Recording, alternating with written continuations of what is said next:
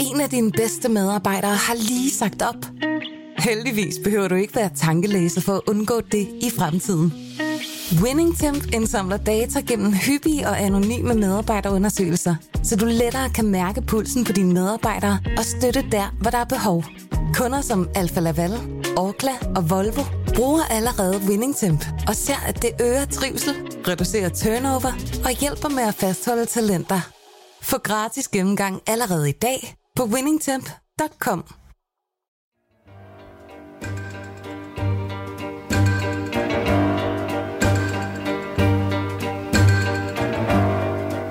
You don't own me.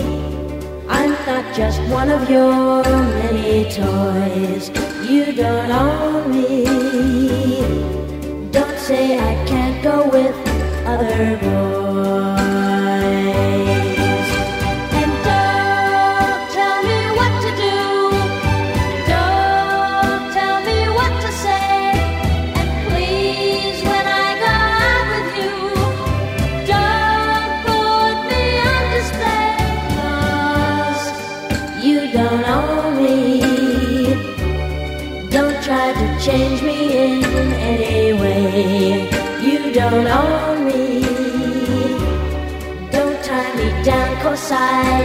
thirsty.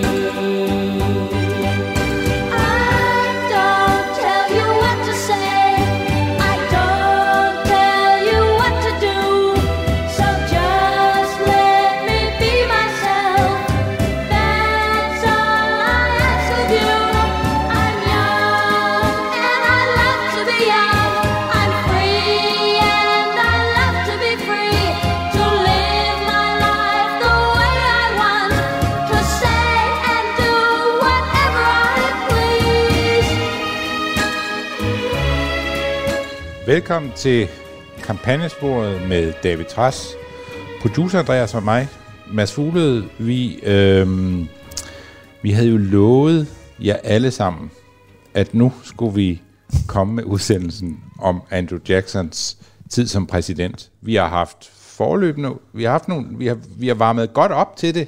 Vi har haft øh, Andrew Jacksons ungdom og hans øh, hans øh, Opbygning. opbygning, og hvordan han bliver øh, mere og mere øh, uomgåelig politisk øh, figur i USA og alt muligt. Og nu skulle det være, alt var parat. Ja. David havde taget sin Andrew Jackson-hat på, og det hele var, var, var, var, var, lagt, øh, var lagt parat til øh, den store udsendelse, som så ikke kommer i dag alligevel, Nej. David. Og det, det skyldes jo... Det, det skyldes jo, at begivenhederne i USA, altså de såkaldt aktuelle begivenheder, har stået øh, i kø. Allerstørst, allervoldsomst, det vender vi lige tilbage til om et øjeblik. Altså hele spørgsmålet omkring øh, abort. Der, der er to kæmpe begivenheder. Ja. Jeg synes egentlig, de på, øh, alt efter hvilken måde man ser på det på, så er det, at J.D. Vance Ja. ja. vinder primærvalget i Ohio, Ja. ja. øhm, efter at have været håbløst bagud, Ja. og så kommer Trump og giver ham sin opbakning, og pludselig øh, får han et ret flot valg. Ja. Ja. Det siger meget om, at Trump bestemt ikke er død i amerikansk politik. Den historie skal vi vende Ja, tilbage ja. til. Den er kæmpestor, Ja. fordi altså, det er jo også et, øh, et udtryk for, hvor sandsynligt er det, at, øh, at Trump stadigvæk øh, er, øh, er en mulig præsident i U- USA. Præcis. Og Og, så er der det andet, ja. som jo er øh, i en anden liga, øh, og handler om noget helt andet, men, men at, at, at der er det her... Man, man skriver sådan nogle øh, briefs, som det hedder, øh, i, øh, i den amerikanske højesteret, øh, som øh, så lægger som, som så bliver videreudviklet, og til sidst er de som regel grundlaget for højesterets øh, stillingtagen på et øh, givet spørgsmål. Og der er ikke kommet et endeligt brief endnu. Man har ikke, man har ikke øh, færdiggjort processen omkring det, men nogen, og vi ved ikke hvem, Nej. har lækket Og vi holder, os ikke for, vi holder os ikke tilbage for at spekulere, for det har vi gjort ved andre lejligheder. Hvem kan have det haft interesse gør vi i at helt spekulere? skamløst Ja. øh, i den her udsendelse. Men det er kommet frem, og ja. det har sat en debat i gang, som er øh, uden sidestykke, fordi igen er det kvinders rettigheder, der er på spil, og det kan få en, en masse konsekvenser, og den dynamik, vi Mm. tidligere har talt om, at midtvejsvalget meget handlede om, at øh, folk var trætte af præsident Biden, og øh, priserne er stukket af mm-hmm. i USA, og at det, det var sådan ramme for at forstå det næste valg. Nu har vi pludselig Trumps tilbagekomst, og øh, abortspørgsmålet er blevet meget, meget aktuelt. Og derfor startede vi med Leslie Gores You Don't Know Me, som er fra 1963, hvor hun synger til sin... Øh, til sin, til, til sin mand, til sin elsker. Jeg tror ikke, de et, jeg tror ikke, jeg tror ikke at man skal opfatte den som, som gifte, at øh, du ejer mig ikke, jeg, jeg har min, min ret til at være mig selv, og jeg må ligesom øh, øh, øh, gå ud og have det sjovt, ligesom du også øh, har den ret, mm. fordi du er, er mand, og i sin tid blev Leslie Gores sang set som øh, øh, sådan en vigtig del af det, der hedder anden bølge feminismen, hvor man øh, den første bølge havde ligesom handlet om at få øh, kvinder givet sådan helt basale rettigheder. Nu skulle de have lov til at stemme og så videre. Og, og anden bølge handlede om at, at, at, at at styrke kvinders selvstændighed. Og jeg tror faktisk, at øh, man i dag vil opfatte Leslie Gores tekst og sang fra 1963 som øh, ja, nærmest antifeministisk mm. i dag, fordi at, at i dag mener man, i, i dag er, er der kommet, jeg har ikke talt på alle bølgerne inden for feminismen, men i dag, er, i dag er, er ja, øh, ja, der er fire, ikke? Ja, ja. ja og, og det er som om, at, at firen minder måske lidt om toren, men nå, det er en anden diskussion. Men, men man er i hvert fald, debatten er rykket et andet sted hen, men jeg synes, at når det sådan er øhm, et af de allerstørste mm. numre inden for den genre, kvinders rettigheder, og beset som øh, sådan en ret chokerende tekst, da den kom i 1963, så er det passende øh, at starte med den, fordi enhver diskussion om, hvor er retten til at tillade eller forbyde abort i USA forankret? Er det et føderalt spørgsmål, eller er det noget, delstaterne skal afgøre? Uanset hvordan man diskuterer de her ting, så handler det jo om, øh, hvilke rettigheder kvinder øh, har i, i USA. Så det var, var grunden til, at vi startede sådan. Ellers skulle vi have haft en Andrew Jackson-fanfare, men den, ja. den kommer den, altså den, ved en senere lejlighed. Den kommer en anden lejlighed. Og vi skal også lige sige, at begge dele, altså valget af J.D. Vance som republikanernes senatskandidat i Ohio, og den angivelige beslutning i højeste ret om at begrænse kvinders rettigheder øh, i forhold til at kunne få abort. Det er begge to to. Der står Trump over det hele, fordi den ene det er, at han, som du sagde før, konkret var ude og endorse J.D. Vance, og derved vendte fuldstændig op og ned på mekanikken. Den anden er, at det er næsten ikke til at forestille sig, det er umuligt at forestille sig, at denne angivelige beslutning i højeste ret ville have været kommet, hvis ikke det var lykkedes for Trump at få indsat tre hele tre højesteretsdommer i, i løbet af sine øh, kun fire år som præsident. Det er jo ret mange, og det er ret voldsomt. Ja, men jeg tror så dog, at, øh, at enhver, hvis, hvis Trump ikke havde været der, og der havde været en anden republikaner, ja.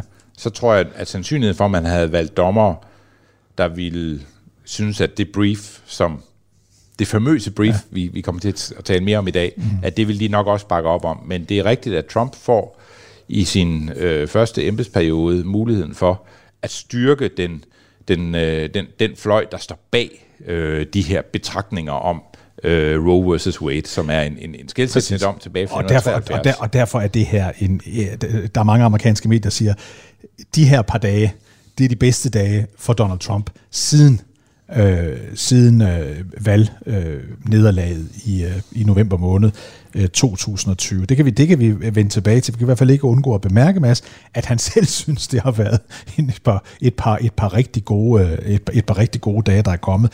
Men, men Mads, inden vi når til dem, inden vi når til de to kæmpe sager, så synes jeg lige, fordi sidste uge sluttede vi af med at tale om, at vi næsten ikke havde talt om den siddende præsident, øh, Joe Biden, og så får ikke at glemme ham igen i dag, for ikke at glemme Joe Biden igen i dag, øh, så synes jeg, at vi skal erindre alle om, at han i lørdags faktisk havde noget, der mindede om, om noget, der gik godt for ham, nemlig den... Øh, den, den jeg tror, det er vigtigt, at vi i kampagnen regelmæssigt minder danskerne om, hvem der er præsident. At, hvem der er præsident, og han ja, hedder Joe Biden. hedder Joe Biden. Det er jo sådan, jeg kan huske, du sendte mig den her artikel, om at engang var det sådan, at øh, den, den fineste journalistiske frugt ja. på træet, det var, hvis man kunne plukke den, der gav dig adgang til at være en del af det hvide husets ja. øh, pressekorps. Ja. Øh, og det øh, er noget, og det ved jeg også fra mine år i USA, hvis man ligesom var en del af dem. Ja, så var man kongerne, kom, ja, ja, det, og, ja, og man ja. havde et kæmpe publikum, og øh, man var meget fætteret, og man blev ofte til sådan et øh, nationalnavn. Ja, og man kunne blive, øh, få kæmpe stillinger bagefter. Der var Lige endnu bedre præcis. end det der. Tjene kassen og, og alt det nu, der.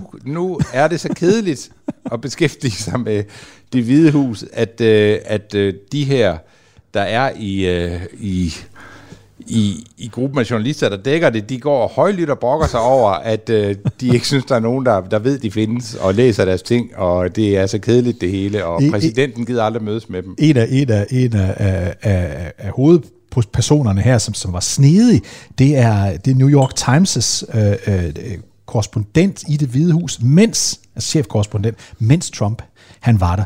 Hun ved, vælger så klogt, kan vi se i dag, da han træder tilbage og siger, jeg, jeg træder også tilbage, jeg giver plads til en anden, og så skal jeg bare dække ekspræsidentens sådan, øh, Gøren og laden. Gøren og laden. Hvorefter at hun er fortsat som New York Times' øh, øh, du ved, superstjerne, mens at manden, øh, der nu er i det hvide hus, øh, kæmper for at få og, plads. Og der har vi jo netop en af pointerne omkring amerikansk politik, at øh, jeg tror, der er flere, der læser og følger historier om ekspræsidenten, ja. end historier om den nuværende præsident. Og det siger jo alt om, hvorfor USA og samtalen i USA foregår, som den foregår. Nå, men i lørdags, der var der den der... Det, Ja, der er jo ikke andre præsidenter, der har været... Altså, der, jo, Der der, der, der, er nogen, der har... Ja, det er en ting. Der er heller ikke andre ekspræsidenter, hvor, Nå, øh, ekspræsidenter, ja. hvor man Ja. har øh, været så sygeligt optaget af alt, hvad de øh, gik og sagde og gjorde. Nej, fordi vi kan jo sige, at de sidste to gange, hvor vi har haft en præsident, der kun sad en periode, den seneste George øh, H. Bush, der var der jo ikke nogen, der gik rundt og fulgte ham med tæt interesse. Tænkte, vil han- det kunne vil være, han vil igen? han igen Og- ikke? ja, og inden der var præcis. det Jimmy Carter tilbage i 70'erne, der gik folk 80'erne, øh, til 70'erne og 80'erne, der gik folk heller ikke rundt og tænkte. Nej, og hvis man talte med en demokrat om Jimmy Carter i den periode, så lød de bare, som om de ikke vidste, hvem man var. Ja, præcis. Nu er han så ved at blive øh, et trofæ for dem Det- øh, igen, men det har, det har taget lang tid. Det har sørme sandt for dyden taget lang tid. Nå, men i lørdags, der var der den der, der plejer at være øh, hele tiden, nemlig øh, hvert år, White House Correspondence Dinner, apropos det vi lige talte om nu, altså hvor, hvor presseforeningen der for det hvide hus, de inviterer til en stor middag øh, ved det hvide hus, hvor, øh, hvor det såkaldt morsomt, hvor der, hvor der er såkaldt morsomme taler, og hovedtalen er altid den siddende præsident. Øh, øh, men, men, men præsident, øh, øh, øh, hvad hedder han, Trump ønskede ikke at deltage i den, da det var velkendt, han ikke havde så godt forhold til hele pressen. Og der tager øh, Biden faktisk udgangspunkt øh, i, i sin tale, samtidig med at han kommer ind på sin egen øh, manglende popularitet. Lad os lige høre et minuts penge fra, fra Biden. Thank you. Thank you, thank you, thank you. Thank you, Steve, for that introduction. And a special thanks to the 42% of you actually applauded. I'm really excited to be here tonight with the only group of Americans with a lower approval rating than I have.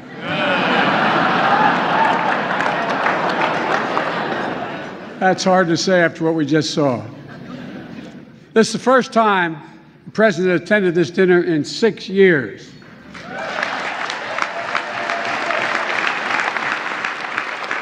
It's understandable. We had a horrible plague, followed by two years of COVID.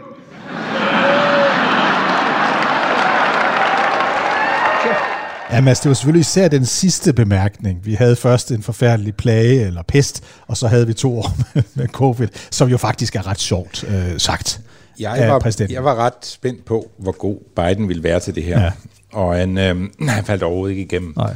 Øh, og hans materiale var, var godt og sjovt. Ja. Øh, og han bruger det, man skal bruge afvæbne selvironi. Det er ja. nu noget, der er gået igen ved tidligere mestre inden for genren. Ja. Jeg synes, den, der har været bedst til at tage gas på sig selv til de her middage, har, i nyere tid har været George Bush den yngre. Ja, ja. Øh, fordi at demokratiske præsidenter, Obama, han, var, han gjorde det også lidt, men han var faktisk mere ude med riven efter de andre. Mhm. Mm-hmm. Øh, og Obama var også et meget venskabeligt farvand, Ja. ja. når han stod der Det kan man blandt de der ja. journalister. Det var Bush ikke, og alligevel formåede han ligesom at, Ja. ja. og, og ved at tage tyk gas på sig selv og, øh, og, over, og, og få folk til at overgive sig. Ja. Øh, så, så, og, og jeg, Trump brød sig ikke om det. Nej. Han, han er ikke... øh, Han, han har jo egentlig deltaget i sådan nogle roasts, hvor Ja. han bliver gjort til grin af komikere og så videre, men det her, det, Det orkede Det var også sådan et, et, en måde, hvorpå han kunne lægge afstand til det, han kalder mainstream media. Ja, der var nok ja. en del ja. af det, men øh, øh, så, så det var måske, det tror jeg også, du ret i, det var nok mere den Ja. del af det, der fyldte en, en, en Trumps manglende evne til at lave vidighed om sig selv. Men jeg tror nu også, at Trump ville have svært ved at godkende et materiale, der var lige så selvudslættende, som det Biden øh, brugte. Og han ville jo faktisk ikke skulle, i de fleste af, længst af den periode, han var præsident, det er jo, der ville han jo ikke engang være kommet op på 42 procent approval rating, i, i, ikke bare i salen, men i det hele taget. Det ville han ikke synes var morsomt, fordi han ville ikke have anerkendt de resultater, eller hvad, de målinger øh, slet og ret, vel? Det er ikke sikkert, at han ville, øh, og han ville i hvert fald have brugt øh, lejligheden til at øh, fortælle alle i salen, at det var dem, der var problemet. Ja, det kan vi roligt regne med. Nå, men Biden holder den her tale, den går sådan Men you don't own me. You don't det gælder også Ja, den, han, han, han, øh, han gjorde det ret godt, og folk øh, øh, tog- tog sig øh, pænt af hans tale, grinede, og, og, og i det hele taget sådan en, en, en, pæn, en pæn omgang. Men ham, der stjal showet på mange måder, var jo, var jo Trevor Noah, øh, talkshow-verden, øh, Øh, som øh, blandt andet holdt en, et, et, et fint indlæg om, hvad der egentlig er forskel på at leve i et land, hvor man har fri presse, og hvor man i ordets egentlige forstand kan have en komiker, der står lige ved siden af præsidenten og gør nar af ham, uden altså at blive anholdt. Han tænker selvfølgelig på det modsatte i, øh, i, i Rusland. Men han har også et, en, en lille roast her til, øh, til, til Joe Biden, øh, som jeg også synes var meget øh, rammende. You know, so can I just say, I think everyone will agree that it's actually nice to once again have a president who's not afraid to come to the White House Correspondents' Dinner and hear jokes about himself. I'll, I'll be honest. I'll be honest. I'll be honest. If you didn't come, I totally would have understood. Yeah. Yeah, because these people have been so hard on you, which I don't get. I really don't. You know, I think ever since you've come into office, things are really looking up. You know, gas is up, rent is up, food is up, everything. Alt, alt er på vej op. Det var så priserne, han henvendte sig. Han, han, han nævner benzin på, pri, på benzin og mad og, og leje i din bolig. Alt er gået op, så, så alt går jo godt, herre præsident. Og der sad øh, Biden jo også og grinte af det, Ja, mens det foregik. Der kan man heller ikke gøre andet. Jo. det er nok svært at gøre andet i den situation. Og, øh, og, og efter den her, efter den her øh, øh, øh, lørdag aften stinner, så om søndagen, der var, det, der, der, der var der sådan nogle af de amerikanske medier, så okay, her er der, der en lille chance for, at, for at Biden han kan få sådan et lille optik, som man kalder det, altså en stigning i popularitet, ikke voldsomt, men sådan, det går lige lidt opad. Men, men, men, men, som, det udeblev. Som, som vi jo inde på, så skete der noget andet i, i samme uge, så det udblev endnu en gang. Og, og jeg vil bare lige sige, fordi vi, vi nævner jo nogle gange den der approval rating, og jeg kigger på den en gang om ugen, vi må bare sige, den står fuldstændig stille øh, på 42 Den ligner jo, når man ser på et hospital, et menneske, hvor det hele er gået i stå, Ja. så ligner sådan, den er helt flatlined, ikke? Ja. Øh, ikke at jeg siger noget med det, Nej. men den går bare lige ud. Ja. Så, så, så, så Biden, han, han, han, øh, hvis han synes, det gik godt der lørdag og søndag, ja, så kommer der så de to store begivenheder, som vi nu skal tale om. Nemlig øh, den angivelige beslutning, der er på vej fra, fra højesteret, og så J.D. Øh, Vance. Lad os lige starte ved Vance, Mads, fordi ham startede vi også med før. Øh, du nævnte, at han fik en endorsement fra præsidenten. Det gjorde han nemlig den 15. april. Altså, det, det er to uger siden, og der lå han og rodet som nummer 4. Ja, og, og hans, øh, han havde målinger sådan på 8, 9 og 10 procent ja. og 11 procent. Det var ikke, og det var et stærkt felt, Ja. fordi det er et åbent Ja. sæde, der er. Trump vandt Ohio med, øh, med 8 procentpoint, ja. tror jeg. Så, øh, så, så de republikanere, der Det er den republikanske senator Rob Portman, der, der er trådt tilbage. Lige præcis, og, og derfor skal der så, Ja. det er helt tomt. Der er ikke Ja. nogen øh, incumbent eller andet, du er op imod, du, og der er en øh, god mulighed som Ja. ja. republikaner. Demokraterne har selvfølgelig også stillet en kandidat op. De har valgt en, der hedder Ryan, og, ja. og øh, han spås som en også øh, gode muligheder, øh, fordi Ohio traditionelt har været en, det, vi kalder en svingstat. Ja. Den, de begge partier fører tit meget ak- aktiv valgkampe der, men det republikanske felt var alligevel det, vi kiggede mest på. Og der så vi jo J.D. Vance, som jo havde sådan lidt øh, øh, stjernestøv over sig, på grund af, at han er en, en, en øh, periodisk fætteret forfatter, indtil han så blev gladere for, så glad for højrefløjen i USA, at, at øh, man holdt op med at, at skrive pænt Øh, vi taler højrefløjen, så taler vi ikke bare højrefløjen. Så glad for Ja, Trump men det sjove, er jo, grad. det sjove er jo, at han, han har jo en rejse derover. Det har han. Og undervejs får han ligesom øh, gjort opmærksom på, at han synes, at øh, Trump er noget af det værste, der findes. Ja, lad os lige prøve at høre, fordi Mads, vi har, vi har en, en, et sammenklip, det er, det er amerikanerne altid gode til, af udtalelser, som J.D. Vance kom med om Trump øh, lidt inden han lige pludselig rigtig godt øh, kunne lide ham. I det er så et sammenklip, hvor vi hele tiden hører unge Vance, og her taler vi altså om for et par år siden, og så nuværende Vance.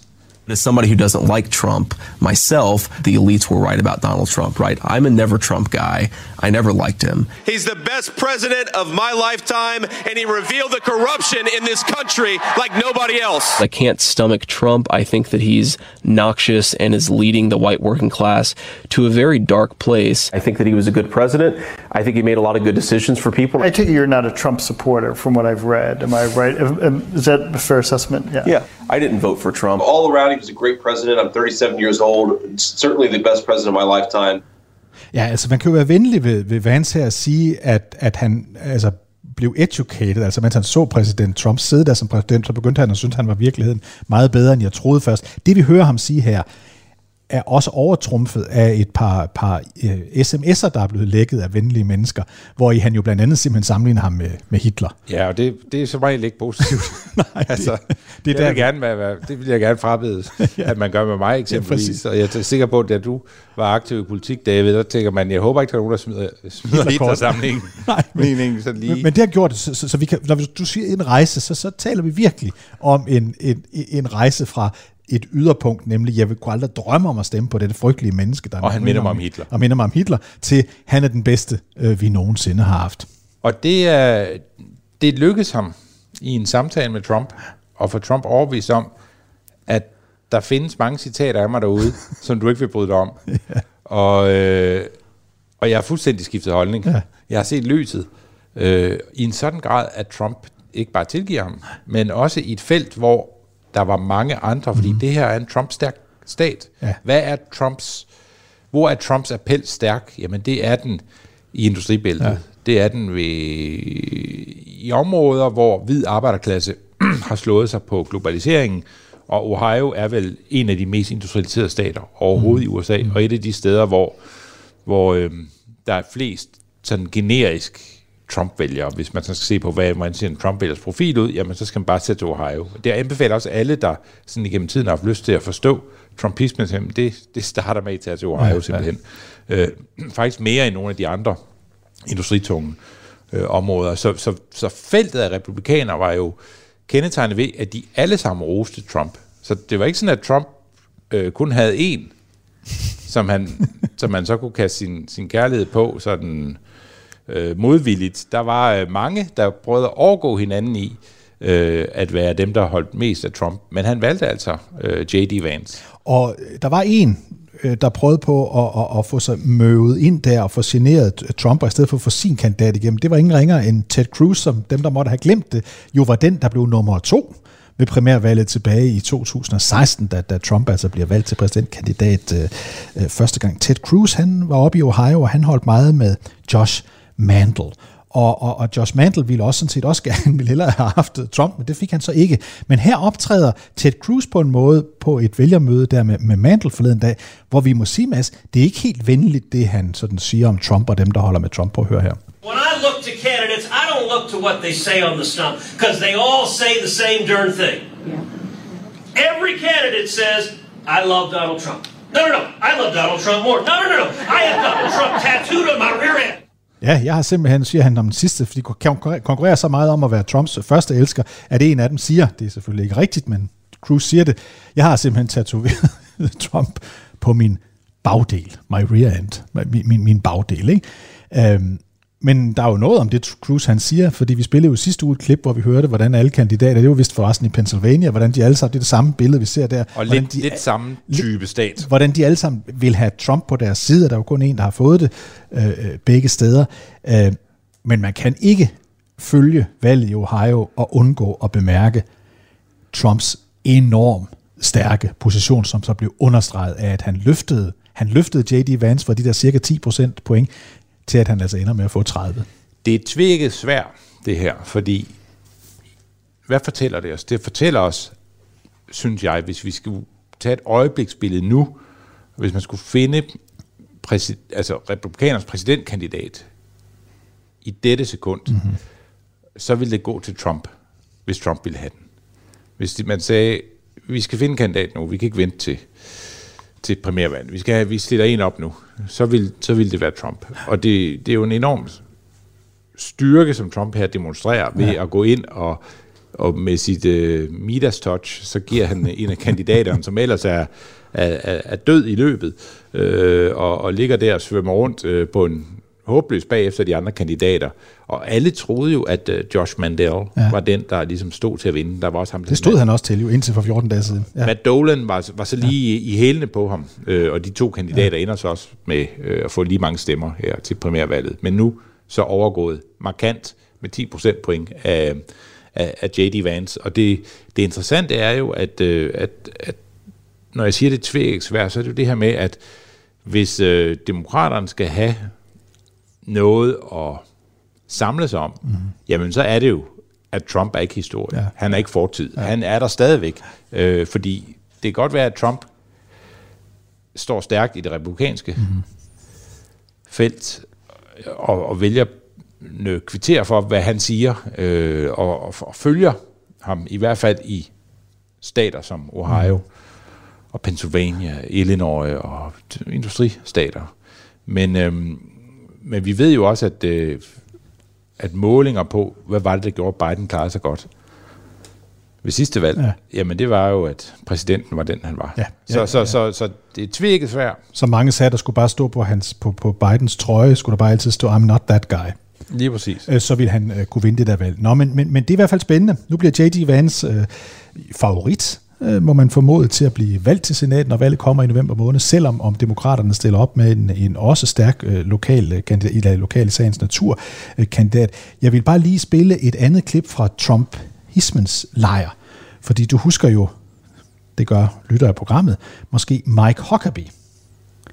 Mike Huckabee, han har nu, øh, han driver sådan et lille site, hvor han sælger forskellige ting, og hans nye påfund, det er, at han har lavet en børnebog om Trump, så små børn, helt ned til, til sådan 5-6 års alderen, kan forstå, hvor stor en mand det er, de har med at gøre. Lad os lige prøve at høre hans reklame for den, øh, for den bog her. Hi, this is Mike Huckabee. Isn't it amazing how so much that President Trump said still rings true? But schools and the media don't want our kids to hear anything positive. And that's why my team created the Kids Guide to President Trump. It'll teach your kids all about President Trump's accomplishments and his vision for America. And I want you to have it for free. Du kan få den gratis. Øh, øh, Den her børneudgave af, hvor god øh, Trump han er. Jeg har nu altid tænkt, når folk begynder at give deres bøger væk, så, er der, så er der noget knas med materialet. Ja. Men, øhm, men ja, hans datteren, Sarah Huckabee, Ja. var jo også på Trumps hold. Øh, det husker vores lyttere nok, at hende har vi ofte mm. øh, haft med i udsendelsen, enten indirekte eller, eller, eller, eller, eller direkte ved det, hun sagde, da hun, øh, da hun var talsmand for, for Trump-administrationen. Så, så øh, Huckabee-familien er derovre. Han var jo selv øh, bannerfører for, øh, for, for det kristne USA. Det, det, det er meget kristne, jeg ved ikke, hvordan jeg skal sige det, det, det øh, ultrakristne USA, mm-hmm. det vi kalder evangelicals øh, tit. Øh, og, og han må være en af dem, der har siddet og fulgt med i, i, øh, i alt det, der skete omkring højesteret, og tænkt, øh, det her er en god udvikling. Fordi et, et menneske som, som Huckabee, nok modsat Trump, har en anden grund til, at abortspørgsmålet er et, som øh, går ligger ham meget på sinde, og det er jo fordi, det er simpelthen hans sjæls frelse, Og- og der, hvis- der, og- der, der er on the line. Ikke? Og for dem, der måske måtte erindre sig, høj var der ikke noget med, at Trump han i mange år faktisk var tilhænger af fri abort. Lige så præcis. jo, det var han. Men der må vi jo bare sige, at en af Trumps allerstørste evner, det er totalt at skifte holdning, øh, uden Det er måske den også derfor, skam. han kan forstå, at uh, J.D. Vance lige var omkring nogle andre holdninger, han inden sagde, han uh, endte på den rette side. Han sagde jo et morsomt, uh, Donald Trump, til, til, til et vælgerrally her i weekenden, at uh, ja, nogen siger jo, at, at, at J.D., som han så fik kaldt forkert navn i øvrigt, men altså J.D. Vance, han, uh, han har sagt mange grimme ting om ham, og er det lidt mærkeligt, at du nu støtter ham? Og så sagde han bare, jo, men altså, der var jo ingen, der sagde pæne ting om mig til at starte med, så jeg kunne ikke anbefale nogen som helst, sagde han så. Hvad der jo er, er Fuldstændig noget rigtigt. Og, og, og her taler han selvfølgelig om perioden lige efter stormen på, kongres, Ja. ja. på kongressen. Der var republikanerne, et bredt udsnit af dem, de var enige om, at Trump var fortid. Det er han ikke. Nå, vi går over til abortdiskussionen, øh, øh, som, som, altså, som er en af de diskussioner, der, der, der, kan, der kan sådan splitte den amerikanske debat øh, big time. Og du nævnte selv før, Mads, tilbage i 1973, berømt afgørelse i højesteret, Roe øh, Wade. Øh, Roe afgørelsen. Wade, ja. Ja, den, den, den, den giver øh, kvinder retten til at få en abort. Det er øh, besluttet øh, på federal plan på det tidspunkt. Det, der ser ud til at stå i den afgørelse, som, altså, som jo er lækket og bekræftet, at det er et læk, det har højesteretspræsidenten sagt, at det er et rigtigt læk, der er kommet ud, men som du sagde før, Mads, det er ikke sikkert, det ender der, men det er der dog en stor sandsynlighed for. Det, der er kernen i den afgørelse, det er, at man siger, at det ikke er et føderalt anlæggende, men at det er den enkelte delstat, der må tage den beslutning. Og vi ved, at der er 22 af de 50 delstater, der allerede har lovgivning parat til at gøre det enten nærmest umuligt eller tæt på umuligt for en kvinde at få en abort. Så i virkelighedens verden vil det her, hvis det bliver besluttet, betyde, at kvinder i sådan cirka halvdelen af de amerikanske stater vil få enten meget svært, tæt på umuligt, øh, eller vanskeligt ved at få en, en abort i den delstat, de bor i. ja, øh, det, det interessante ved den måde, man argumenterer for de her ting, det er jo, at det bliver jo egentlig ikke øh, gjort til et spørgsmål om, at man får det mod abort. Nej. Det bliver gjort til et spørgsmål om, at det her er en ret, som kvinder har på baggrund af vores forfatning. Ja. Garanterer den amerikanske forfatning kvinder ret til fri abort. Og det var det, Roe vs. Wade sagde i sin tid. At øh, nej, der står selvfølgelig ikke abort i, i forfatningen. Den er skrevet i 1787, øh, og man har aldrig lavet en forfatningstilføjelse, der, øh, der adresserer spørgsmålet øh, om abort. Men man valgte at sige, at der er nogle principper i, øh, i forfatningen, som, som i, da man så skulle afgøre den sag Roe vs. Wade, der, der, der kan tolkes sådan, at, øh, at det også må omfatte, at kvinder har retten til at bestemme over deres egen mm. krop, så at sige. Øh, og det som det her dokument, og jeg har ikke læst det hele overhovedet, jeg har bare læst et, et mm. en, jeg har læst nogen, der har læst det. Ja. Øh, og, og, og, og det der så, så siges her, er jo, at det her, det er, det, det er ikke dækket af forfatningen. Mm. Øh, vi, vi, det, vi er uden for vores øh, ressortområde, når vi føderalt blander os i det her. Det ligger hos de enkelte delstater. På samme måde kan man også sige, at i, øh, i, i EU, så er der jo ting, som vi vil sige, det her, det afgør I selv ude i de enkelte nationalstater. Subsidiaritetsprincippet, som vi berømt huskede og lærte udenad i 80'erne og Lige, 90'erne. lige, lige præcis. Ja. Og jeg tror, mange danskere vil synes, at øh, hvorvidt der skal, altså hvilke regler der skal være for abort, eller om det skal være abort eller ej, så vil mange danskere nok sige, det hører, den beslutning hører til i Folketinget. Ja. Øh, og det er jo egentlig det, som, øh, som højesteret siger. Nu går det derud. Men vi ved jo så også, at, øh, at, øh, at en række delstater, 13 af dem har det, der hedder trigger laws. Ja, ja. De har simpelthen vedtaget lovgivning, som venter på at kunne komme. Ja. som, som bliver triggeret, det er ja. navnet trigger laws, øh, som bliver sat i, i, i værk det sekund, højesteret måtte komme til Hvad de, den konklusion, hvad de, i som... øvrigt, hvad de øvrigt med vis sandsynlighed gør i juni måned. Det er der, man regner med afgørelsen Ja, men så sige, der har, altså, når der bliver lavet sådan en intern brief på sådan et, et spørgsmål som det her, så behøver dommerne øh, ikke at øh, mene det, når det endelig øh, bliver fremlagt. Øh, og det er sket før, mm. at de har skiftet holdning. Ja. Og må ikke, der er nogen, der øh, nu bliver, altså man kigger jo meget på, på Roberts, Højesteretspræsidenten. øh, som øh, vil være den, der kan bringe det her brief i mindretal, ja. hvis han skifter mening. Øh, det er ham, der er, han er nok den, der er mindst interesseret i, at det her er blevet lækket. Udover at det er, øh, det er selvfølgelig er et problem, at der bliver lækket sådan et, et, et internt dokument fra, fra højesteret, så er det også øh, Roberts stemme. Han vil ja. møde et ekstremt pres fra begge fløje. Pro-choice og pro-life vil hive i ham for at, at gøre ham opmærksom på, at øh, du, du, du skal enten holde fast, mm-hmm. eller også så skal du mene noget andet. Og det, og, det vi, og det vi jo så kan, kan- se med det samme her, det er, vi skal lige hu- huske på, vi har meningsmålinger i USA, gentagende gange, lavet hele tiden, senest her i weekenden, der sådan generelt siger, at det sådan er en 70 procent af den amerikanske befolkning, der er tilhængere af fri abort, altså Ja. at kvinden selv bestemmer. Det er cirka 70 procent. Det må vi jo sige, det er, en, det er en ret overvældende flertal i den amerikanske befolkning for at have det her. Men Men de, i højesteret har vi et andet flertal, og i det amerikanske senat er vi, har vi også, der er vi heller ikke 70 procent, der er tilhængere af, af Ja, men det, man, man skal også huske, at hvis, hvis man kunne gå til valg, midtvejsvalg, mm. fordi midtvejsvalget får jo stor indflydelse på ja, det her, ja.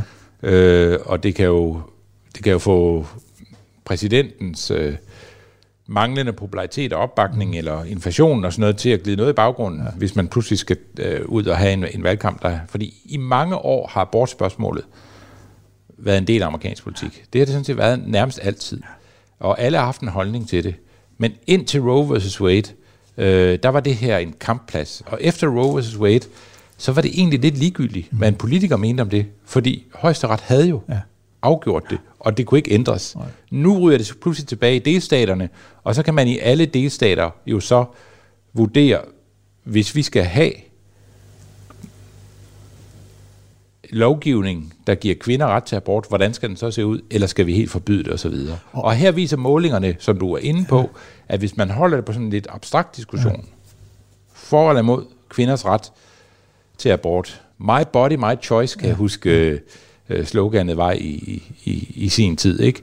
Hvis man holder det der, så er det en ren vindersag for øh, demokraterne, og det burde jo øh, i den grad kunne aktivere øh, masser af øh, øh, vælgere for øh, demokraterne, der, der, der, vil, der vil tænke, okay, det her det handler ikke bare om, og, om altså det, det handler om, om mine rettigheder. Ikke? Og lad, os, og lad os lige tage det der med, med, med højesteret, fordi det, og, og det der med, at du siger, det var settled, som man siger i amerikansk, også, også højesterets jargon. Altså dit settled, det er spørgsmål er afklaret. Så ja. det vender vi ikke tilbage til. Da de tre højesteretsdommere, som Trump han udpeger, bliver krydsforhørt inde i kongressen, undskyld i senatet, om deres holdninger til alle mulige forskellige spørgsmål, som nu traditionen er, der bliver de alle tre øh, spurgt ind til det, Det her gør spørgsmål. alle. Ja, og det, det gør disse tre også, og de siger alle sammen, fakt, noget, altså, i, i nærheden af at sige, om det er settled law, det behøver vi ikke at, at kigge Ja, på. de siger, der, der er præcedens på Ja, området. der er præcedens, det, det, er, ja. det er sådan, det er. Men det har altid været sådan, at, og det vil selv Mhm. de, der er øh, varme tilhængere af Roe vs. Wade, ja. de, vil, de vil også indrømme, at Roe vs. Wade har altid været stået på det, man kalder for, for øh, sådan en øh, ustabil juridisk grundlag.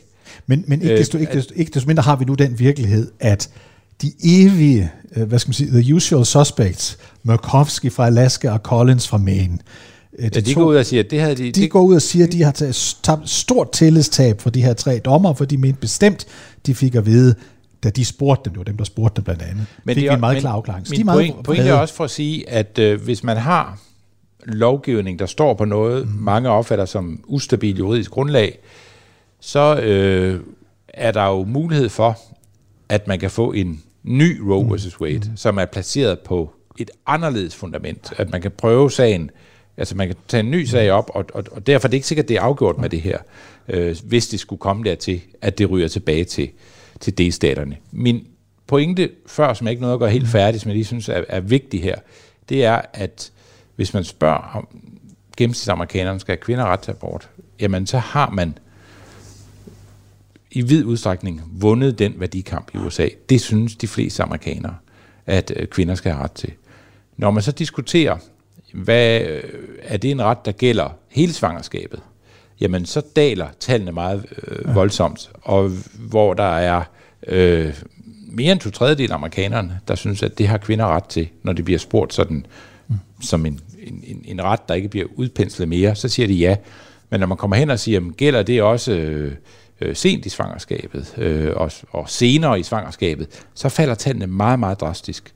Og derfor er, øh, hvis vi ser på, hvordan, hvilken effekt vil abortspørgsmålet få i valgkampen, så kan man sige, hvis, hvis det bliver sådan et, øh, et lidt abstrakt rettighedsspørgsmål, så tror jeg, at det er en kæmpe fordel for demokraterne, det der er sket. Så Men hvis det bliver gjort til en, øh, en debat om, skal man øh, i det tredje trimester ja. have lov til at få foretaget en, en, en, en abort der, så er det et taberspørgsmål for, øh, for, for demokraterne. Så, så, så der er allerede nu mange demokrater derude at sige, øh, at det, det, det, altså, vi skal tænke os meget godt om, hvordan vi griber den her værdikamp an, som vi ikke havde troet, vi skulle til at diskutere igen. Præcis. Og så, og så er der jo det, at øh, med det samme, det her, øh, det her det øh, kommer op, så går der en masse demokrater ud og siger, vi skal skynde os at gøre det, der hedder codify the law. Vi skal lægge den ind i, vi skal, vi skal gøre det til lov, at, at, Co, øh, undskyld, at øh, row Roe øh, v. Wade bliver til, bliver til lov. Og så tænker man, kan det ikke lade sig gøre? Jo, det kan godt lade sig gøre i princippet. Kongressen, altså repræsentanternes hus, stemmer først. Det ryger igennem. Der er flertal for det, simpelt flertal. Så ryger det over i senatet. Der står 50-50. Højst, hvad hedder det, vicepræsident Harris kan komme ind og afgøre sagen. Så simpelt er det bare ikke. Fordi så går filibuster-diskussionen i gang. Og så skal demokraterne pludselig have 60 mandater. Derfor skynder nogle demokratiske senatorer, anført i øvrigt af ikke af en senator, men af kongresmedlem AOC, øh, Ocasio-Cortez, at sige, det betyder, at vi også skal skynde os. Nu skal vi stoppe den der filibusterlov. Det er nu, det skal ske i denne uge, og de ved godt, det kan ikke lade sig gøre, fordi øh, Joe Manchin og, og, og, og Sinema nede fra, nede fra Arizona, det vil de ikke være med til. Derfor kan det godt være, Mads, det er meget sandsynligt, at de ønsker at få det til afstemning. Også for at vise, at der er et par demokrater, der ikke vil gå ind for det her. Det kan også være, at de ender, som det altid gør, at det aldrig når frem til en, øh, til en afstemning, fordi det alligevel ikke er klogt. Men det er sådan det politiske spor, der er muligt og ikke muligt. Ja, og der er nok, altså, der er nogen, der tror, man kan gå den vej. Der er jo mange ting, man kan gøre. Ja. Man kan også gå i gang med en gammel traver hos øh, demokraterne, hver gang højesteret mener noget, de er uenige i, så begynder de at lave det der kortpacking. Ja. Oh, ja. Så, lad, os, lad os udpege øh, ni nye højesteretsdommer, ja. og så ja. se, hvordan de så kommer men, til men at stemme. også det, Mads, har jo ikke nogen gang på jorden, for det vil Joe Manchin og Sinema formentlig også sige nej til. Vi gætter jeg på. Jamen, det er mere for at sige, at Ja, er der, der, der, er, Ja. der er mange, der nu kommer med Teorier. teorier om, Ja. hvordan kan vi... Øh, og, og, og man kan sige, at jeg tror, det klogeste er, at demokraterne tager det her som ren værdikamp. Hvis det kommer, ja. så tag ud i delstaterne og argumentere for det, øh, og, øh, og, og, og kæmp for at få øh, rejst spørgsmålet igen, øh, og, og, og, så, og så tag det uden at øh, efterlade et indtryk af, at man er parat til at bøje regler, som man er vant til findes, ja. for at, at få ret. Øh, det, det, det, det har tidligere vist sig at være, der, der var, altså, da man var ved at, og da man var tæt på at omstøde Obamacare, det gjorde man ikke, det var meget tæt på, ja. og så videre, der var der også nogen derude og sige, "Men så må vi jo, og så videre. Det gør, det gør Og, demokraterne og tit. da, da, da, da, da, da, da Trump fik held med at få lov til at udpege tre dommer, så Ja. sagde man lige præcis, så må vi jo, når vi Lige- kommer ja, til. så bliver vi nødt til at, at, at Har fylde op. du i øvrigt bemærket en af demokraternes største helte? Hun får lidt på hattepullen nu her, selvom hun ikke længere er blandt os, nemlig højesteretsdommer øh, Ruth Bader Ginsburg. Ginsburg, ja. Hvorfor? Fordi hun bliver simpelthen skældt ud for, at hun ikke forstod, at hun skulle have trukket sig, mens Obama stadigvæk havde magten, så Obama kunne have nået at udpege en anden, fordi hun, hun dør jo så bekendt hun, hun i slutningen af Trump-embedet. Og det... Øh, Det får ja, hun altså meget skæld ud for nu. Ja, det ja, stakkels. Nu afdøde, som hun jo er. Især når man tænker på, at, at er der nogen, der har kæmpet for kvinders rettigheder på den her planet, så er det hende, men hun gjorde det åbenbart øh, øh, i for lang tid. Ja. Øh, vi skal lige øh, høre, der er forskellige holdninger til den her sag, som vi, vi roligt har, har antydet indtil videre, men du, du sendte mig øh, vores, øh, vores, vores rigtig gode veninde, Marjorie Taylor Greens, øh, øh, umiddelbare øh, holdning til, øh, til abortspørgsmålet, som hun øh, rykkede ud med på en af sine afsindigt populære i sine kredse små FaceTime-videoer. Hi, everyone. This is Congresswoman Marjorie Taylor Greene, and I just want to make an announcement. And I'm I'm sorry, I'm overwhelmed with emotion because this is the best news of our lifetime. The Supreme Court has voted to overturn abortion rights. Um, there's a draft opinion out now to overturn Roe versus Wade, and this is a this is a great victory. Uh, it's a great victory for God and the and the unborn who have been innocently slain for for years, my entire lifetime. And I'll just read this. It says Roe was egregiously wrong from the start. Its reasoning was exceptionally weak, and the decision has had damaging Ja, lad os bare, lad os bare køre ned, fordi du begynder hun at læse op af, hvad hedder det nu, af The Brief, der, eller af, af briefen. Uh, men Marjorie Taylor Greene, hun er, hun er rørt til tårer her, hvor hun står på parkeringspladsen uh, og indtaler den her video, uh, og repræsenterer med sine synspunkter her, uh, altså faktisk et, et meget mainstream synspunkt i den gruppe af Hos af evangelicals. evangelicals ja. som, som hun er Og her. hvis min pointe før var den, at demokraterne skal passe på, at de ikke går ud i øh, kortpacking og sådan noget, Ja. ja. så tror jeg også, at anderledes republikanerne skal tænke sig godt om, øh, at de ikke skubber debatten derud, hvor nu skal det handle om, at, øh, at man skal at man, fuldst- at man skal gøre det helt ulovligt i hele Ja. USA. Fordi sandheden er jo den, at hvis nu det her kommer igennem, betyder det så, at en kvinde i South Dakota øh, ikke kan få foretaget en, øh, en abort, og der er øh, der vil det jo være sådan, at, øh, at selvfølgelig vil hun kunne det, hun kan bare ikke få den foretaget i South Dakota. Det vil selvfølgelig gøre det vanskeligere for mange, men for Martha Taylor Greene er det jo ikke nok, at der bare er nogle stater i USA, der siger nej til det her. Det skal være dem, dem alle sammen. Ja.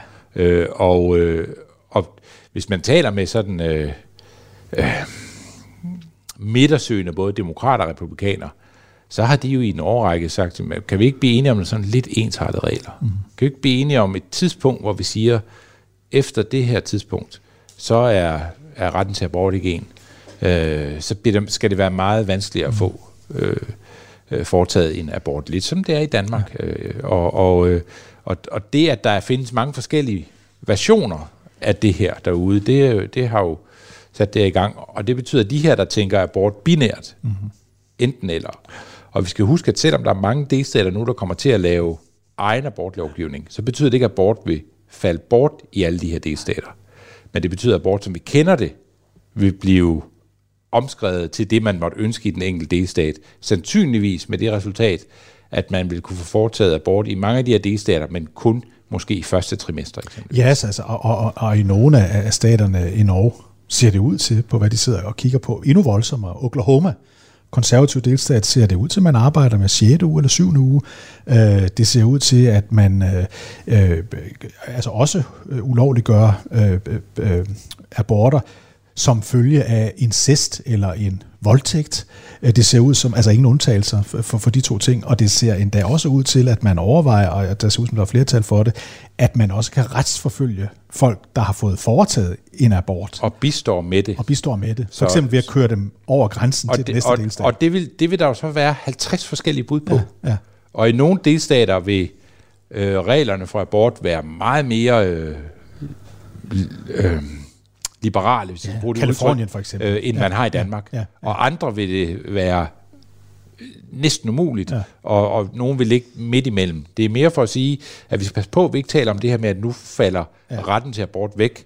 Det er mere, at nu bliver retten til abort meget forskellig fra delstat til Ja, delstat. og, og, og, og, og, og, og vanskelig Og nogle steder helt, helt, helt umuligt. i måske sådan cirka halvdelen af, af, af delstater, som, som, som billedet tegner sig lige nu. Der er selvfølgelig også nogen, Mads, nu nævnte vi Marjorie Taylor, Gray, øh, Taylor Green, der glædes sig over den her formentlige beslutning. Kamala Harris, vicepræsidenten, hun, øh, hun glæder sig ikke. Lad os høre, hvad hun, øh, hvad hun siger her. If the court overturns Roe v. Wade, it will be a direct assault on freedom, on the fundamental right of self determination to which all Americans are entitled. Roe protects the right to access abortion. It also protects a woman's right to make decisions about what she does with her own body. Those Republican leaders who are trying to weaponize the use of the law against women, will we say, how dare they? How dare they tell a woman what she can do and cannot do with her own body? How dare they? Ja, hvad biler de sig ind, øh, råber Kamala Harris til sidst her i noget, der rent faktisk lyder, som om hun mener det. Ellers er hun jo, må man sige, Mads, en, en utrolig dårlig taler, men det, men det er en indskudt bemærkning. Men hun er virkelig ikke en overbevisende taler, selv ikke på det her område, hvor vi ved, det her er faktisk noget, hun, hun går enormt meget op i. Men lad, lad lige det ligge. Synspunktet synspunktet bliver jo, bliver bliver formuleret, som er et, et, et, et typisk øh, demokratisk synspunkt. Hvad i alverden biler I jer ind og blander jer i mit, altså kvindens valg? My body, my choice. Ja, og, og det ligger jo underforstået, at, øh, at de fleste dommere i højesteret er mænd. Og jeg, jeg tror, hvis man ser på reaktionerne fra de to partier, mm. nu kan det jo, når vi med, med de klip, vi har valgt at bringe, så tænker man måske, så står Martin Taylor Green ja. der, og så står Kamala Harris der, og så står der 1-1. Ja. Det er ikke helt sådan, det ser ud. Det her har i den grad fået demokraterne op af stolene. Mm. Og det er tydeligt, at det er en god grund, øh, især øh, for øh, øh, kvindelige politikere i USA, ja. til at, at reagere. Og, og langt hen ad vejen har republikanerne mest bare reageret ved at øh, være vrede over, at nogen har lækket det her. Ja, ja. Processen. Og, øh, Det er det, der er sket der, ja, hvor øh, øh, Elizabeth Warren og andre øh, er, er jo ude og øh, i den grad øh, gør opmærksom på, øh, at, at, at det her, det er, det er simpelthen en a bridge too far. Så der er jo en, en, en klar, øh, hvis man sådan skal se på dynamikken her, lige som det er, er blevet offentliggjort, så tyder det på, at det her er noget, der kan få demokraterne til at samle sig om en sag. Og det gør det så også vigtigt, at man ligesom bliver enige om, hvordan gør vi så det klogest, så man holder sammen på den energi, der er, der er, der er tydelige nu. Og, og, så, og så vil jeg nævne en anden meningsmåling. Vi, vi er jo påpasselige med at tale øh, meningsmålinger, og den her kan man diskutere meget, men, men, men interessant. Øh, Real Clear Politics, de måler øh, hele tiden på det, de kalder en generisk måling, hvor man spørger amerikanere bredt, vil du stemme på en demokrat eller en republikaner til midtvejsvalget? Til kongressen. Til kongressen.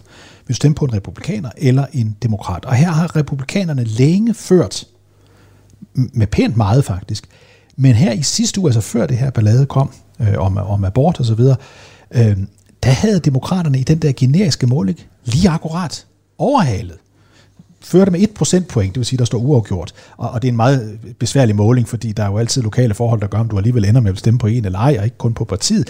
Men det er alligevel interessant, Mads, i en tid, hvor det har været som sådan et givet faktum, at republikanerne ville vinde det midtvejsvalg, vi står over for, ligesom oppositionspartiet næsten altid gør øh, i USA, ikke sandt?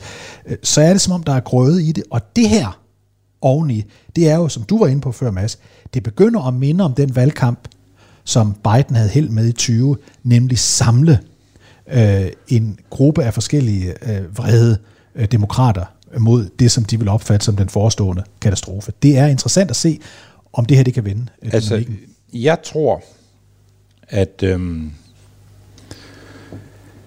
altså for det første er det for tidligt at sige, hvordan midtvejsvalget kommer til at gå, hvordan det her kommer til at påvirke midtvejsvalget. Men en ting kan vi sige, at vi har pludselig fået smidt to ting ned i midtvejsgryden, som er nogle meget, meget øh, øh, stærke faktorer, der, der aktiverer mange mennesker. Trump er vendt tilbage. Mm.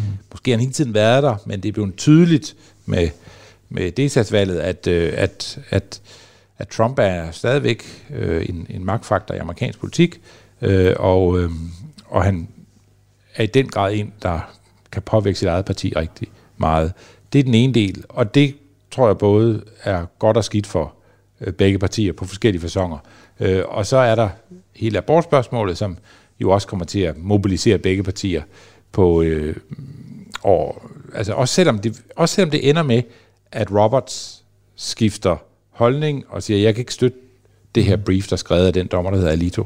Øh, det er, det, det er, jeg, jeg skriver min egen, øh, mit eget brief med min position, og, den er, altså, så, så man kan, det, kan, det er ikke, løbet er ikke kørt som sådan øh, for, øh, for Roe versus Wade. Det, det, det er alt for tidligt at sige det. Det må vi vente. Mm. Vi kommer til at følge det tæt, Ja, ja, det men, gør- men ja. vi ved det ikke før, at, øh, at, at Planmæssigt, planmæssigt kommer den i juni. endelige afgørelse i juni. Så, Øh, så, så først der Men det kan være, ikke. den bliver men, skubbet men, lidt nu jo. Men den er ankommet. ja. Også selvom de skulle ja. stemme imod det, så tror jeg, at demokraterne tænker, okay, Ja. det, nu er det... Nu, er det, nu, skal, nu, skal vi, nu skal vi ikke... Nu, nu er det at mene noget om abort ikke bare noget, der siger lidt om, hvem jeg er som person. Nu er det en værdimæssig kampplads. og øh, øh, senats, øh, lederen af senatet for, for republikanerne, altså for hele senatet, undskyld for demokraterne, den demokratiske leder af hele senatet, det er det, jeg vil sige, øh, Chuck Schumer, øh, han er ude at sige, øh, øh Mads, at, at, at nu kommer de efter jer.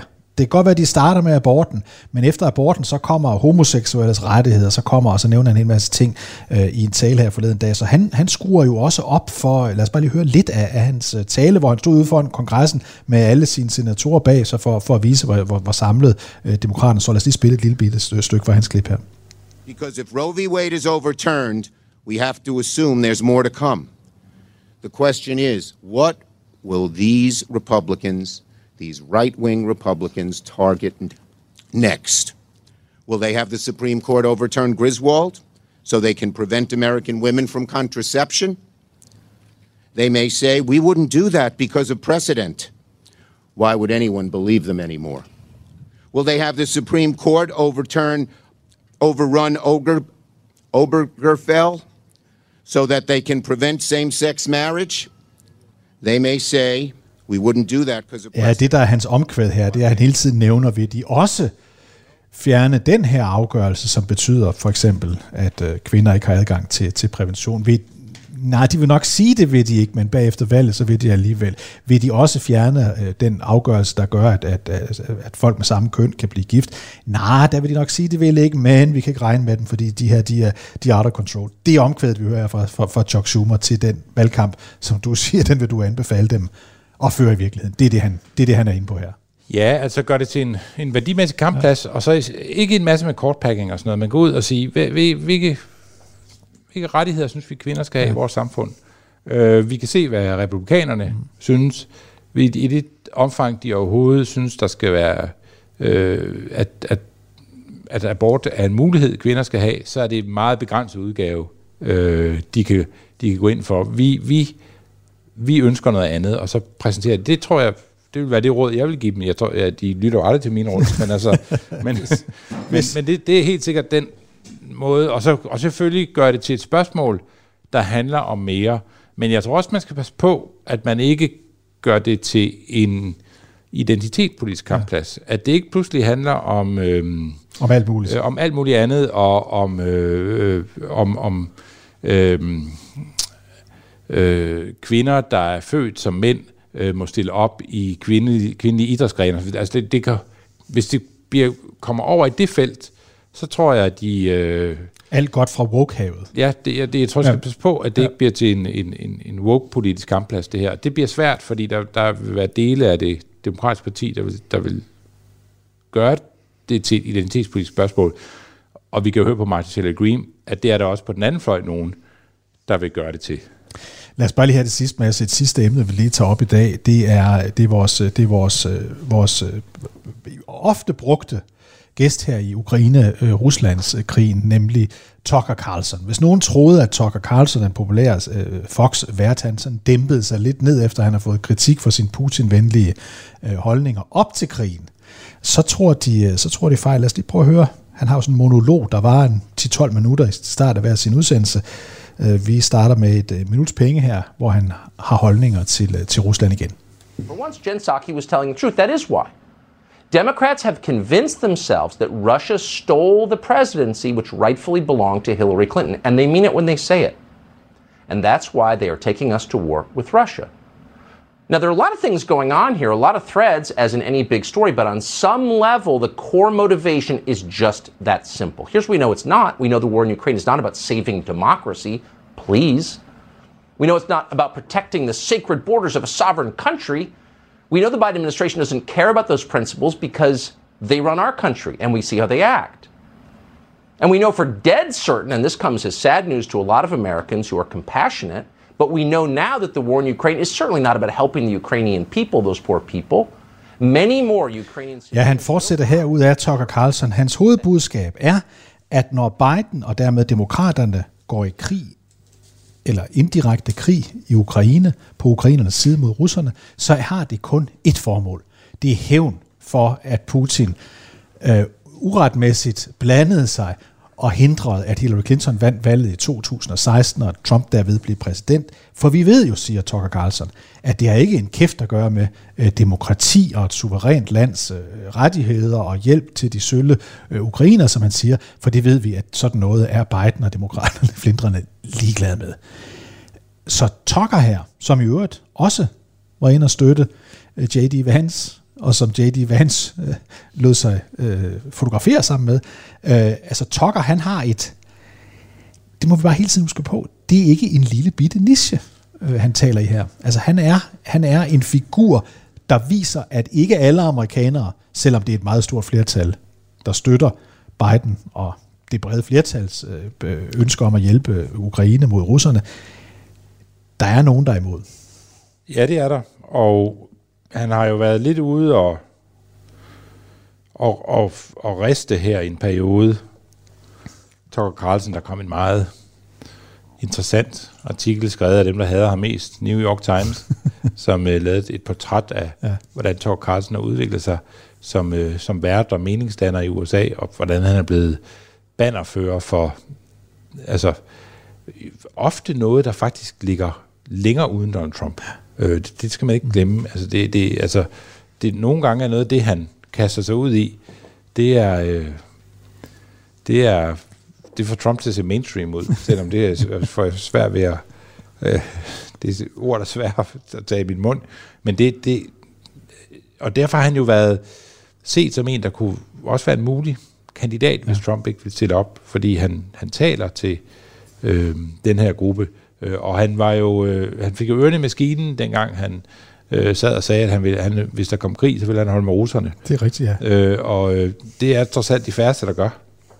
Øh, og især med alt det, man har set, der foregår i Ukraine, så er det et, øh, et, øh, et meget ledigt standpunkt. Og, og, og Torg Carlsen har heller ikke sagt så meget om det, men det er som om, nu prøver han så alligevel at bevæge sig lidt tilbage i den retning Til igen. et spor, der har virket før. Øh, det er som om, han, han kører den vej ind igen. Øhm, Og hvis han ikke direkte kan sige, jeg kan godt lide Putin, så kan han i hvert fald sige, at de, der støtter ham, de gør det ikke af de motiver, som I går tror, eller Nej, det, de siger. Der foregår i virkeligheden noget andet. det er alt sammen hævn for øh, det utilgivelige nederlag til og det hele Clinton i passer ind 2016. i, og så er der sådan nogle dagsordner, han, han taler op imod altid. Enten, at der i virkeligheden er en eller anden elite derude, der styrer det hele, eller der foregår en stor udskiftning af den amerikanske befolkning. De er simpelthen blevet, der er nogen i eliten, der er blevet træt af øh, hvide, især mænd, og nu øh, udskifter de jer med nogle andre osv. Latinamerikanere. Ja, han, ja. Det, det, det han tit, øh, det er det hav, han tit øh, fisker i, og der er, øh, der er påfaldende mange, der synes, det er interessant at, at, at lytte på. Vi er, er glade for, at vi kom igennem en, en, en hel øh, udsendelse, uden at glemme øh, USA's øh, siddende øh, præsident. Øh, ham huskede vi flere gange i dag. Vi gav ham oven i købet the benefit of the doubt, det vil sige, at vi tror, at det kan. Hvis vi sådan skulle have sådan en, en pilmast, der sagde større sandsynlighed, mindre sandsynlighed for, at demokraterne kan klare sig godt ved midtvejsvalget, så siger vi faktisk, at det gik øh, en lille smule fremad. Måske for ham i den her uge, men det er ikke på grund af noget, han selv har gjort med os. Nej, det vil være synd at Det sige. er synd at han, er, han er, øhm, han er, øh, jeg tror Biden øh, bliver, og det tror jeg er godt for både øh, demokraterne og øh, demokraternes muligheder med midtvejsvalget. Jeg tror, han, han får svært ved også at markere sig på den her dagsorden. Man skal da ikke huske, at man skal ikke glemme, øh, det er det, jeg prøver at sige, at øh, hvis man går tilbage i 1981, så mente Joe Biden, at øh, abort var delstatsanlæggende. Ja. Og som, øh, som, øh, så, og, og som mange andre, især katolske politikere i USA, så havde han det meget svært. Hvis man går tilbage og ser på Kennedy'erne, så øh, holdning til de her ting osv., så vil man se, at det her er en debat, der har bevæget sig meget øh, over årene. Og man, det har været en debat, som altid har været farlig. Vi slutter af med at spille... Ej, ja, vi skal, vi, vi, inden vi kommer til, så vil jeg bare lige sige, øh, denne sag om abort minder os også om, hvor gammel Joe Biden er, fordi afgørelsen, Roe Wade, Ja. den kommer i 1973, og så siger folk, det er en menneskealder siden, det er det udtryk, der er blevet brugt. Vi skal bare lige huske, at Joe Biden allerede var senator på det tidspunkt.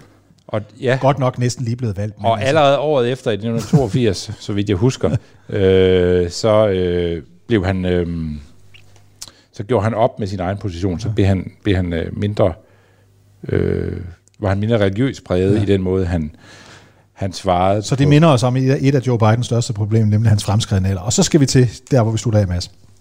Ja, det, vi slutter af ved at spille et nummer af, øhm, øh, af Seals and, uh, and Croft, der hedder Summer Breeze. Øh, og det øh, er et nummer, som man må ikke, øh, øh, man må ikke misforstå det her. Det her øh, grunden til, at vi spiller det her nummer, det er et fantastisk nummer. Men Seals and Croft var et, øh, et orkester i USA, øh, en duo, der øh, var på vej mod øh, de absolutte stjerner. Fantastisk til at skrive øh, ørehænger, det kan vi også høre, når vi hører Summer Breeze.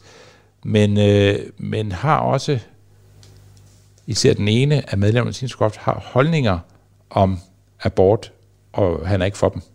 Øh, og det gør, at øh, ligesom deres karriere er ved at tage fart, så bliver de, øh, bliver de nogle af de første, der sådan bliver effektivt cancelled øh, i, øh, i USA.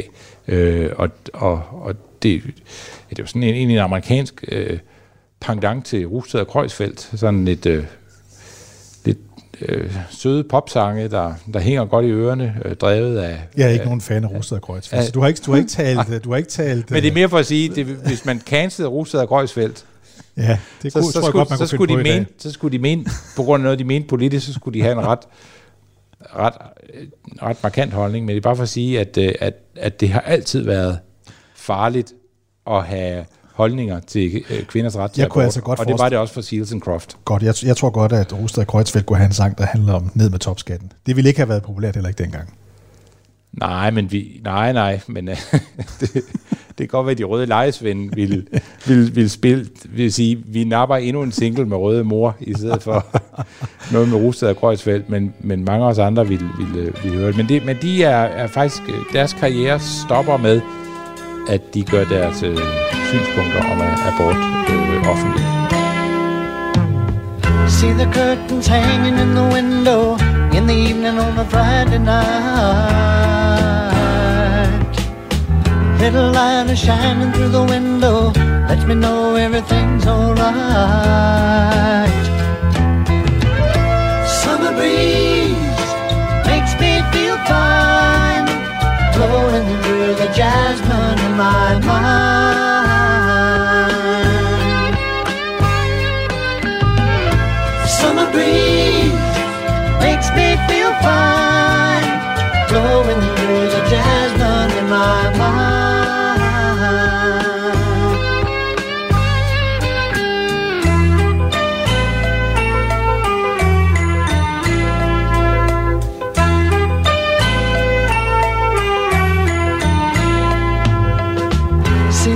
Paper laying on the sidewalk, a little music from the house next door.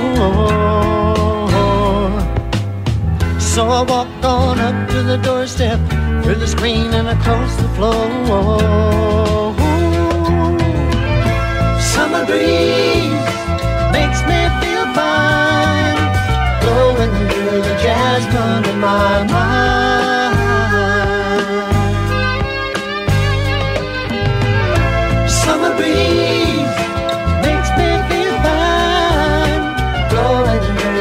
The jasmine in my mind.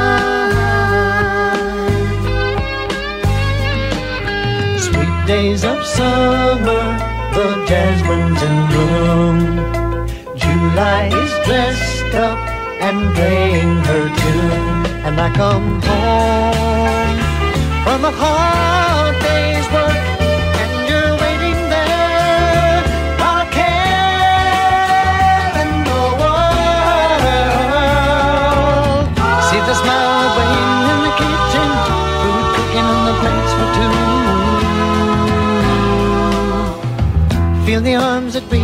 to hold me in the evening when the day is through. Summer breeze makes me feel fine, blowing through the jasmine in my mind.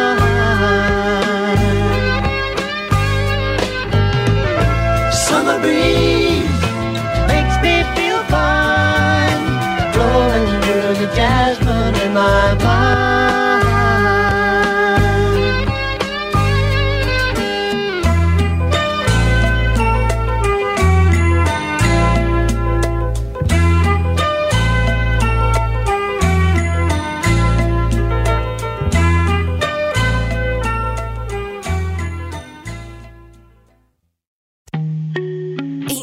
Bedste medarbejdere har lige sagt op. Heldigvis behøver du ikke være tankelæser for at undgå det i fremtiden. WinningTemp indsamler data gennem hyppige og anonyme medarbejderundersøgelser, så du lettere kan mærke pulsen på dine medarbejdere og støtte der, hvor der er behov. Kunder som Alfa Laval, Orkla og Volvo bruger allerede WinningTemp og ser, at det øger trivsel, reducerer turnover og hjælper med at fastholde talenter. Få gratis gennemgang allerede i dag på winningtemp.com.